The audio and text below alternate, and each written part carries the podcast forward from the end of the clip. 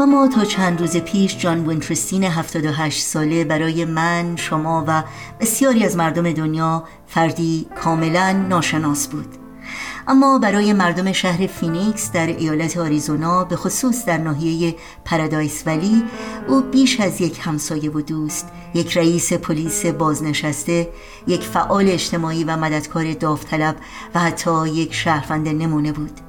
در حقیقت همه کسانی که جان وینترستین رو میشناختند اونقدر به او احساس نزدیکی و صمیمیت می‌کردند که گویی جان عضوی از خانواده اونها بود.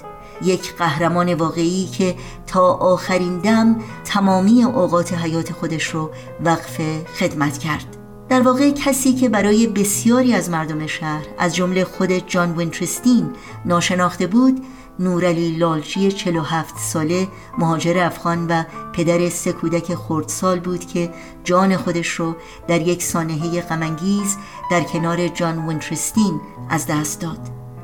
در شب هفته ژانویه امسال نورعلی لالجی در حالی که با ماشینی پر از پتو به سوی مسجد محل رانندگی می کرد تا اونها رو به پناهندگان برسونه تصادفاً سگ خانگی جان ونترستین رو روبروی خانه او زیر گرفت. در حالی که نورعلی جان از یک سو و جان از سوی دیگر به سوی سگ مجروح و زخمی شتابان میدویدند که به او کمک کنند ماشین دیگری که به سرعت در حال حرکت بود جان و نورعلی را زیر گرفت و بعد از چند لحظه ماشین دیگری به شدت با آنها برخورد کرد. این دو مرد اندکی بعد از انتقال به بیمارستان جان باختند. اما اونچه برای همیشه در قلب و خاطر مردم زنده و ماندگار خواهد ماند یاد دو انسانی است که حقیقتا خدمت رو بالاتر و ارزشمندتر از هر چیز دیگری در زندگی قرار دادند. تا جایی که در این راه جانشون رو در نهایت اخلاص نثار کردند. یادشان زنده و پایدار. زندگی